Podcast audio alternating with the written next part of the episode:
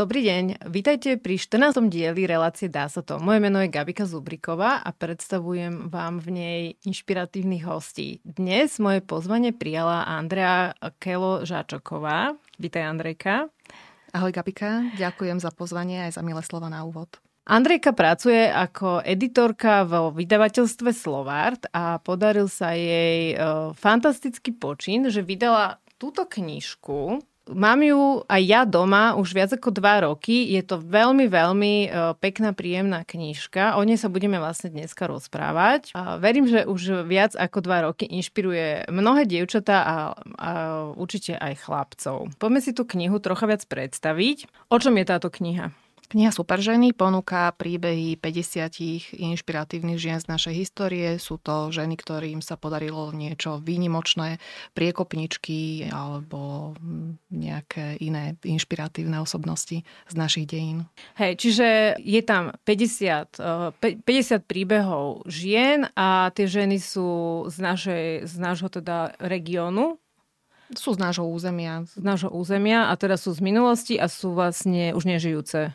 Uh, tri dámy sú žijúce okay. a ešte uh, stále píšu svoj príbeh, uh-huh. aj keď už nie je ten pracovný. A keby sme zoradili dámy chronologicky, tak prvá by bola Sveta Alžbeta, ktorá sa narodila v roku 1207, to znamená na začiatku 13. storočia, a posledná Veronika Rácková, ktorá sa narodila v roku 1958 a tragicky zahynula v roku 2016 na misii. Prosím ťa, Andrejka, povedz nám ten príbeh, že ako prišlo k tomu, že teda si sa rozhodla napísať takúto veľmi peknú knihu. Ja som editorka vo vydavateľstve a nápady na nové knihy patria do náplne mojej práce. Vždy si tú tému len tak naštudujem, nejako si to utrasiem v hlave, ako by asi mohla vyzerať a potom oslovím už na spoluprácu autorov, autorky na text, ilustrácie, design. Tu pri tomto, pri tejto téme som sa trošku zasekla, lebo sama som nevedela, ako to poňať, ako by malo znieť to zadanie. Hľadala som ten kľúč, aký by mal byť výber, aké by to mali byť oblasti, aké časové obdobie mi malo byť, do akej hĺbky ísť pri tých príbehoch. Nemala som to ujasnené, tak som sa do toho hlbšie ponorila, až som zrazu zistila, že už robím robotu, ktorá nie je editorská, ale už je to autorská. A už e, som potrebovala ja ten odstup a nadhľad, tak som oslovila kolegyňu, kamarátku Zuzanu Šeršeňovú, editorku, s ktorou som prebrala toto ako autorka. Ocitla som sa na tej druhej strane zrazu a edičný návrh prešiel nejakým schvalovacím procesom vo vydavateľstve. Zúza mi povedala, že teda je to vynikajúci nápad, mám sa do neho pustiť a už bolo rozhodnuté, potom, potom už mi neostávalo nič iné, len ďalší rok a pol sa teda tomu venovať a naplňať tú moju predstavu o tom, ako by tá kniha mala vyzerať a nebolo to také úplne jednoduché, ako som si to na začiatku predstavovala. A aké to bolo teda? Ja som bola v tom čase na materskej dovolenke, to bol na jednej strane ten dôvod, prečo som mala čas venovať sa autorsky projektu, že som nebola ja tá editorka. A na druhej strane ma prekvapilo to množstvo práce. Aj som musela zľaďovať také základné veci, že som mohla odchádzať z domu len medzi na, spočiatku kojením, keď som mala to maličké bábetko, e, tie práce, ktoré vyžadovali, že som mala niekam vycestovať, tak som si musela nechať až na neskoršie obdobie, keď už som mohla nechať u babky dceru a mohla som ísť niekam na celý deň.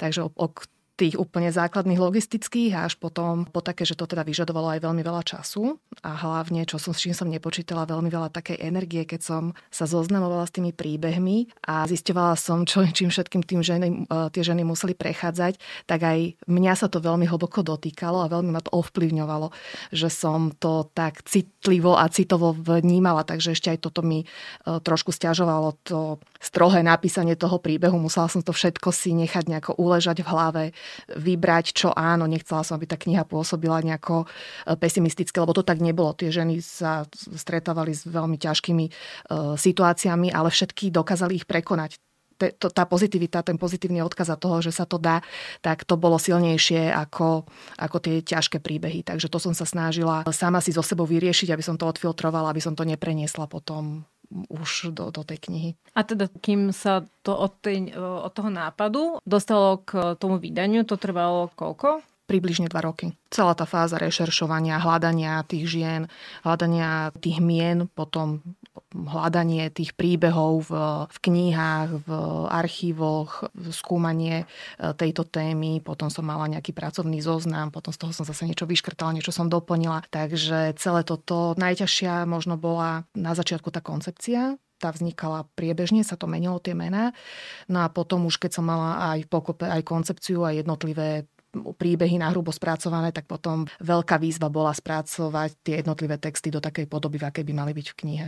A tá podoba je, povedz ty, za seba, podľa mňa taká veľmi čita- čitateľná, putavá, atraktívna by som povedala, ale možno, že ako ako to chcelo byť? Ja som sa snažila dodržať, aby tie príbehy boli strohé, aby som vybrala do každého príbehu tú podstatu toho života alebo toho životného diela tej ženy. Nechcela som to naplňať tými bombastickými, fantastickými, e, výnimočnými slovami a opismi, lebo som chcela nechať, aby ten príbeh sám o sebe to ukázal, aké to bolo výnimočné a bombastické a aké boli tie ich činy. E, ak sa mi toto podarilo, tak je to v poriadku.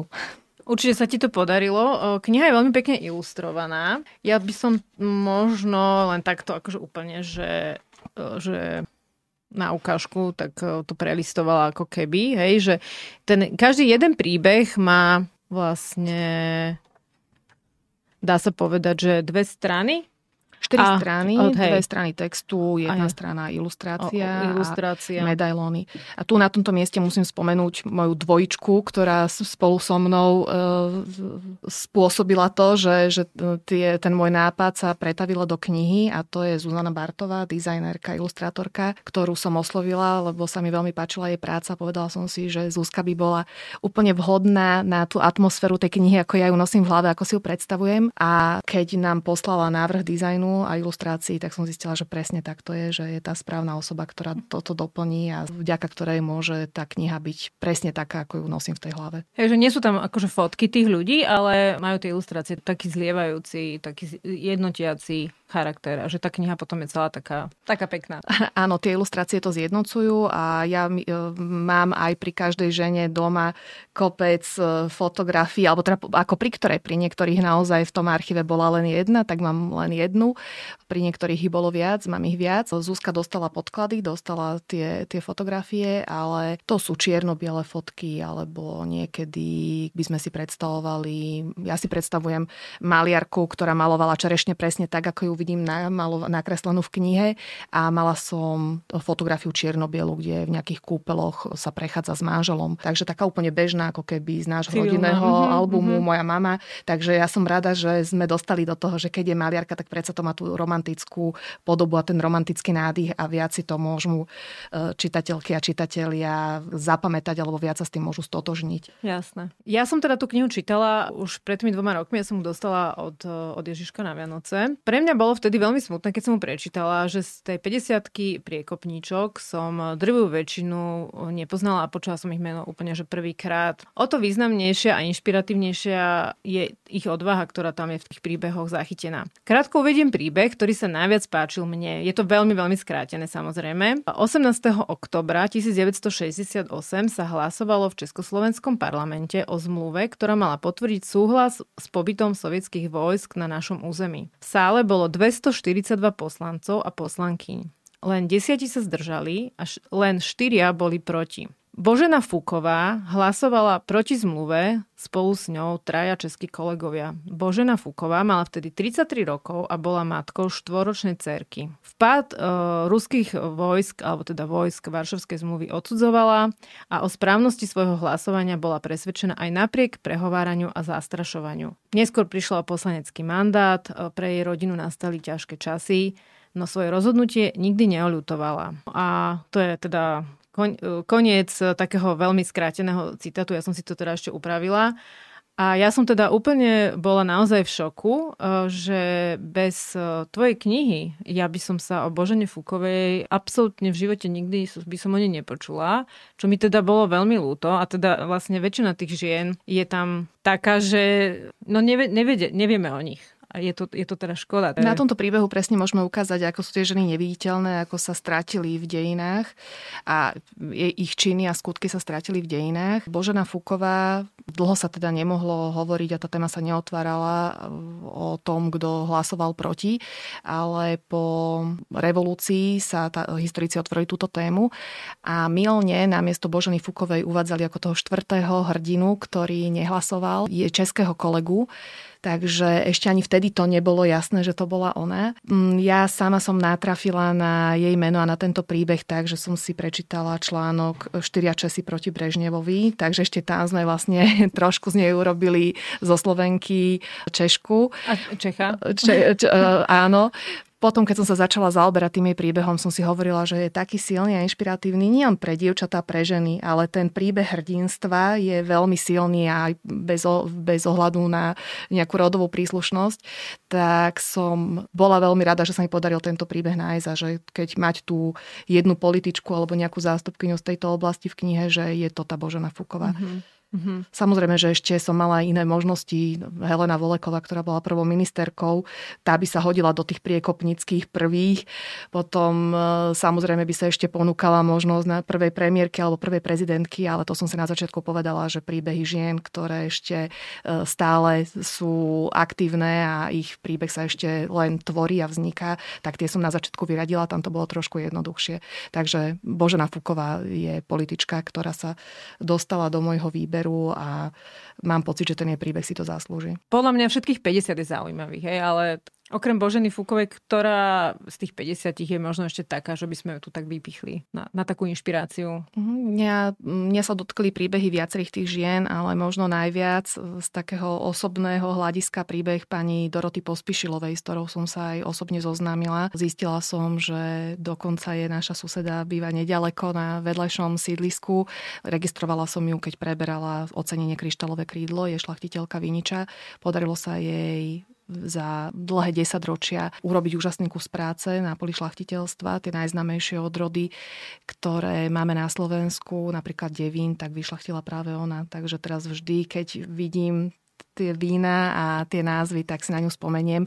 A keď som na začiatku hovorila, že som sa snažila vyberať ženy, ktoré už neboli aktívne, tak pani Pospišilová ma prekvapila, lebo ona ešte stále vo svojom veku je aktívna, ešte stále má plány na registráciu nových odrôd. Takže koľko, koľko má teraz rokov? Mala 90 rokov minulý rok. Wow. Takže úžasné. A teraz stretli sme sa na káve a veľmi rada na to spomínam, lebo keď sme si dohadovali mm-hmm. termín, tak mala plnší diar ako ja.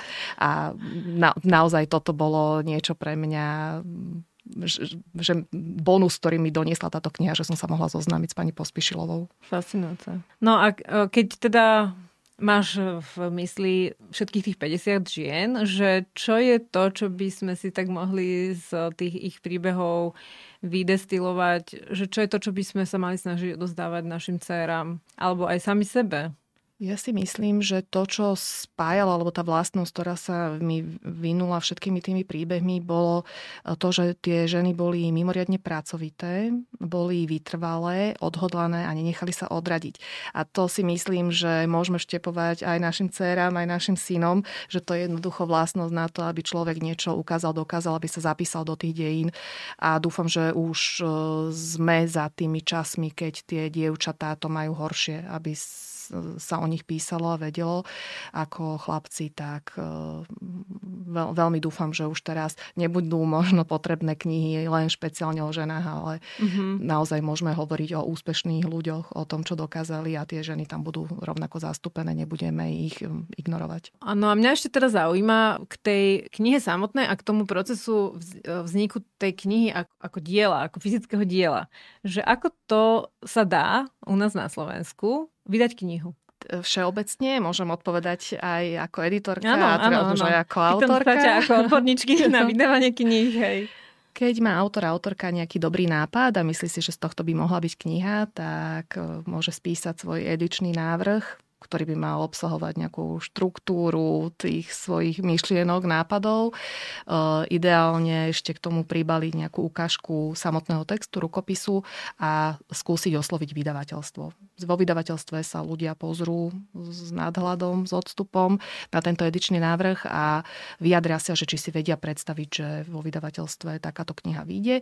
Keď áno, tak to je pre autora veľmi pohodlné a najlepšie, lebo celé vydanie e, knihy sa postarajú odborníci a autor má, e, alebo autorka má tých profesionálnych partnerov na tejto celej ceste. Mm-hmm. Ak to nevidie, že o vydanie takejto knihy v danom čase nie, nie je z vydavateľstiev záujem, stále ešte majú autorky a autory možnosť si knihu vydať sami a potom tá cesta je asi trochu komplikovanejšia a e, toto tento príbeh už tak veľmi nepoznám. Mm-hmm.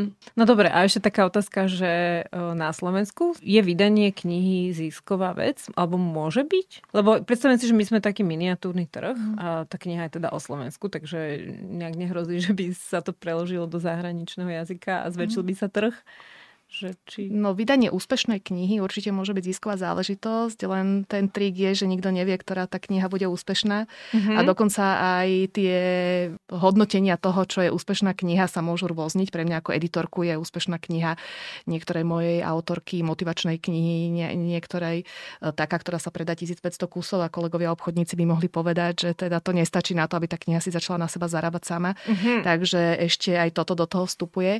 Myslím si, že tak ako to to robíme u nás vo vydavateľstve Slovart, že vydávame knihy, ktorým veríme. Uh-huh. A keď sa z nich stane úspešná kniha, tak je to len ako keby bonus navyše príjemný a tým, že do toho ideme, tak máme šancu, že z tých niektorých kníh sa stanú tie úspešné knihy, tak e, je to asi taký najlepší prístup, sa mi to zdá, ako nejaké kalkulácie dopredu, lebo tie tak či tak nefungujú. Uh-huh. A teda tvoja kniha bola zisková? Bola úspešná nad asi, neviem, či nad očakávania, alebo áno, myslím, že bola úspešná, že tuto už sme, že môžeme povedať, že sa dvakrát dotlačala, predalo sa 7300 kusov, tak to už je v mojom editorskom, autorskom vôbec by som nedúfala, mm-hmm. neverila, ale aj ako editorka už by som to mohla hodnotiť, že to už je úspešná kniha.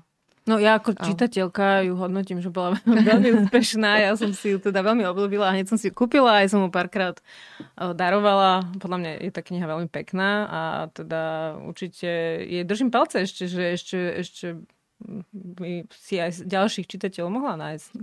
Ďakujem. Je to, tak ako si povedala, že sme na Slovensku, naozaj ten trh je malý, obmedzený, ale myslím si, že knihy by nemali vznikať len... Ten hlavný dôvod by nemal byť ten, aby e, priniesli nejaké financie veľké autorom a ľudia, ktorí robia knihy, tak ich nerobia z tohto presvedčenia, ale mali by šíriť tú myšlienku alebo mali by mať silu šíriť tie pozitívne, dobré myšlienky a prispieť tej nejakej zmene spoločnosti. Tak to si predstavujem tak idealisticky, že to je hlavná úloha knihy. A ja, ja, to, ja to mám tak podobne a práve preto, že táto kniha je hlavne inšpiratívna, tak už pre mňa je, akože ona splnila svoj cieľ, že toto už má splnené a teda preto sa na to možno tak viac pýtam, že či to teda môže byť aj finančne, že sa to môže oplatiť. Ja som v prvom rade, teda ako som to hovorila, editorka, ktorá má svoj stály editorský plat, to znamená, že je to zase iné ako spisovatelia, ktorí sú naozaj umelci spisovatelia a žijú z honorárov, čo si vôbec neviem predstaviť. E, tým, že som editorka populárno-naučných kníh, tak moji autori a autorky e, väčšinou je to tak, že naozaj to knihy píšu popri niečom inom, tak e, možno to moje vnímanie je trošku skreslené, že to rozprávanie také nadšené o tom, že, že knihy si tu robíme pre radosť a preto, aby tu šírili nejaké dobré myšlienky, tak e, určite ne, ne, to není ten jediný pohľad na vydávanie kníh a písanie kníh, ale je to taký môj subjektívny dojem. Ja, pre mňa bolo v prvom rade dôležité, keď som sa pustila do tohto projektu, tak som to interpretovala aj kolegyni, že pre mňa je dôležité, aby táto kniha vyšla, som ochotná do toho vložiť všetku svoju energiu, nečakám za to nič a keď sa to podarí, tak budem spokojná. Takže kniha vyšla, bola som spokojná, dokonca vyzerá, že si ju kúpilo už aj pár ľudí, tak dostávala som ohlasy aj od nejakých známych, že sa dostali k mojej knihe pomimo toho, že by ma poznali, že sa im dostala do rúk, až potom si uvedomili, že vlastne to som ja, tak e, ja som maximálne mimoriadne spokojná. Čo teda plánuješ ďalej? A aké ďalšie knihy?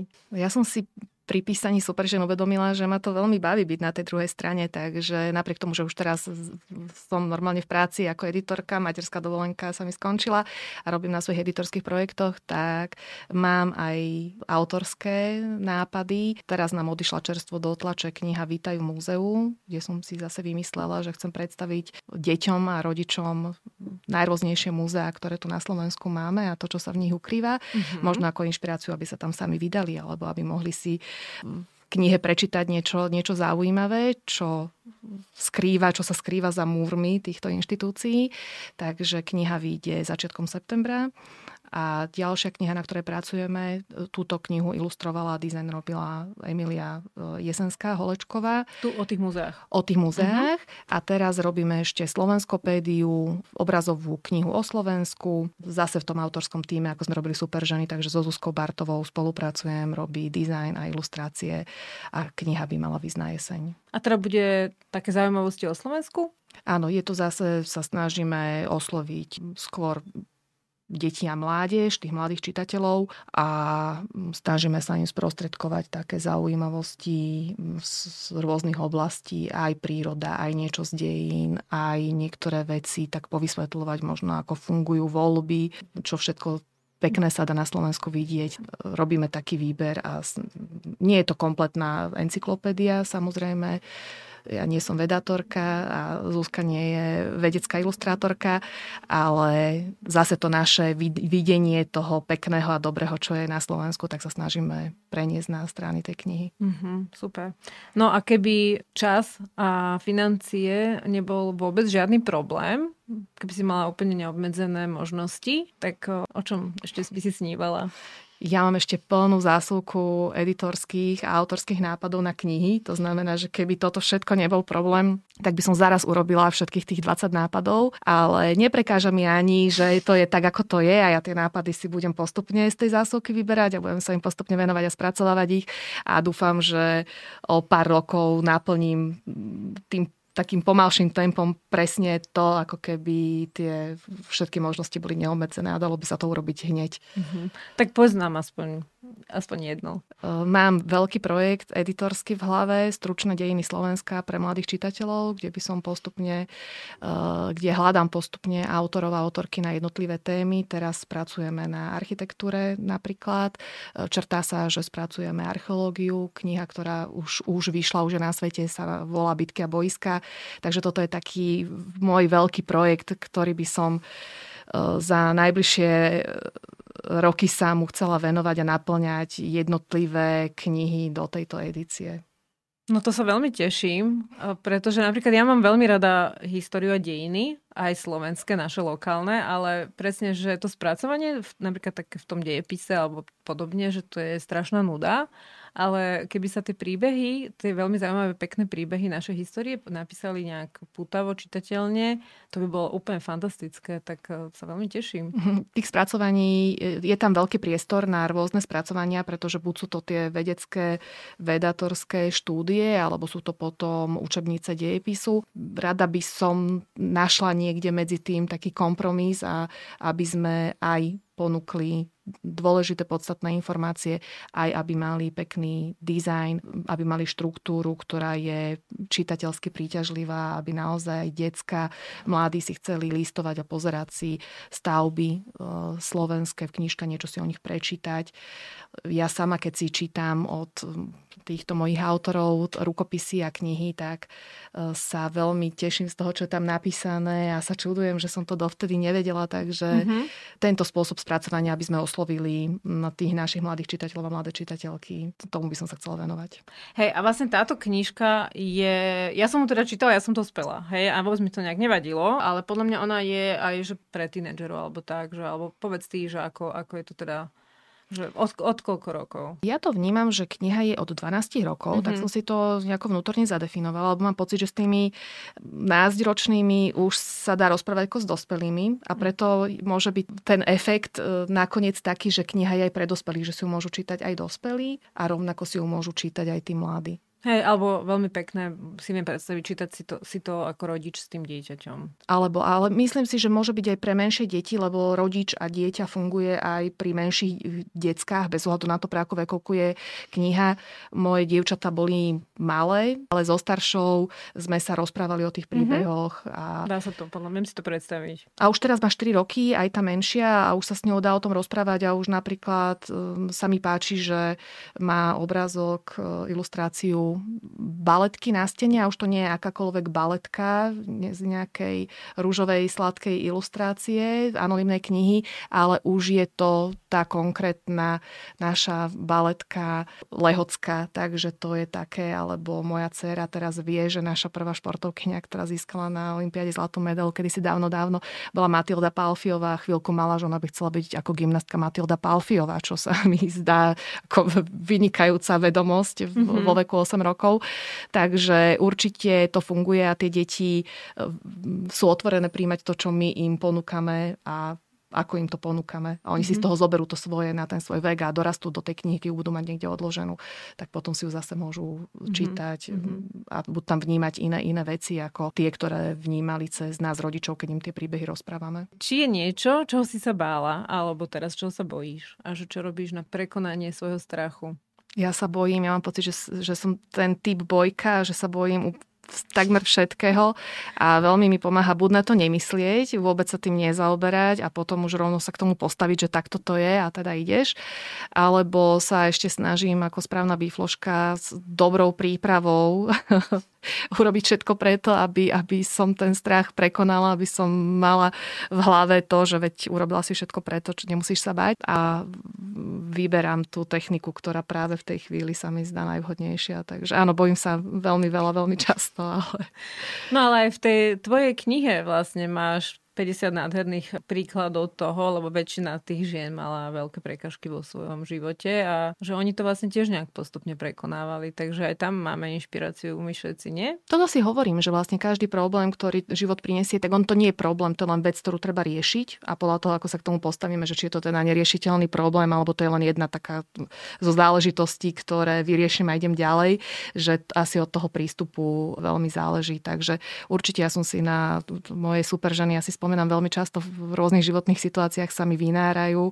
Napríklad, keď som bola s deťmi doma počas e, pandémie a boli školy zatvorené a tiež už som mala pocit, že tie vnútorné zdroje energetické sú obmedzené, tak hovorila veľmi pekne Magda Husaková Lokvencová, keď bola tiež vo veľmi ťažkej životnej situácii a manžela mala vo vezení, že musíme urobiť všetko preto, aby deti boli šťastné, aby mali pekné detstvo. Tak to som si opakovala, to, to som si tak hovorila, že aj toto, keď má človek ako nejak nejakú e, víziu alebo cieľ, alebo vypne všetko ostatné a zameria sa len na to, tak je to spôsob, ako prekonať nejakú ťažkú chvíľu. Uh-huh. Andrejka, tvoje rozprávanie bolo strašne fantastické, tak poďme skúsiť uh, to záverečné želanie našim divakom a našim posluchačom. Nám všetkým by som želala, aby sme boli optimisticky, konštruktívni a aby sme nachádzali v sebe tie pozitívne vnútorné zdroje, z ktorých môžeme čerpať a môžeme robiť uh, tie dobré veci okolo nás. Super. Veľmi pekne ti ďakujem.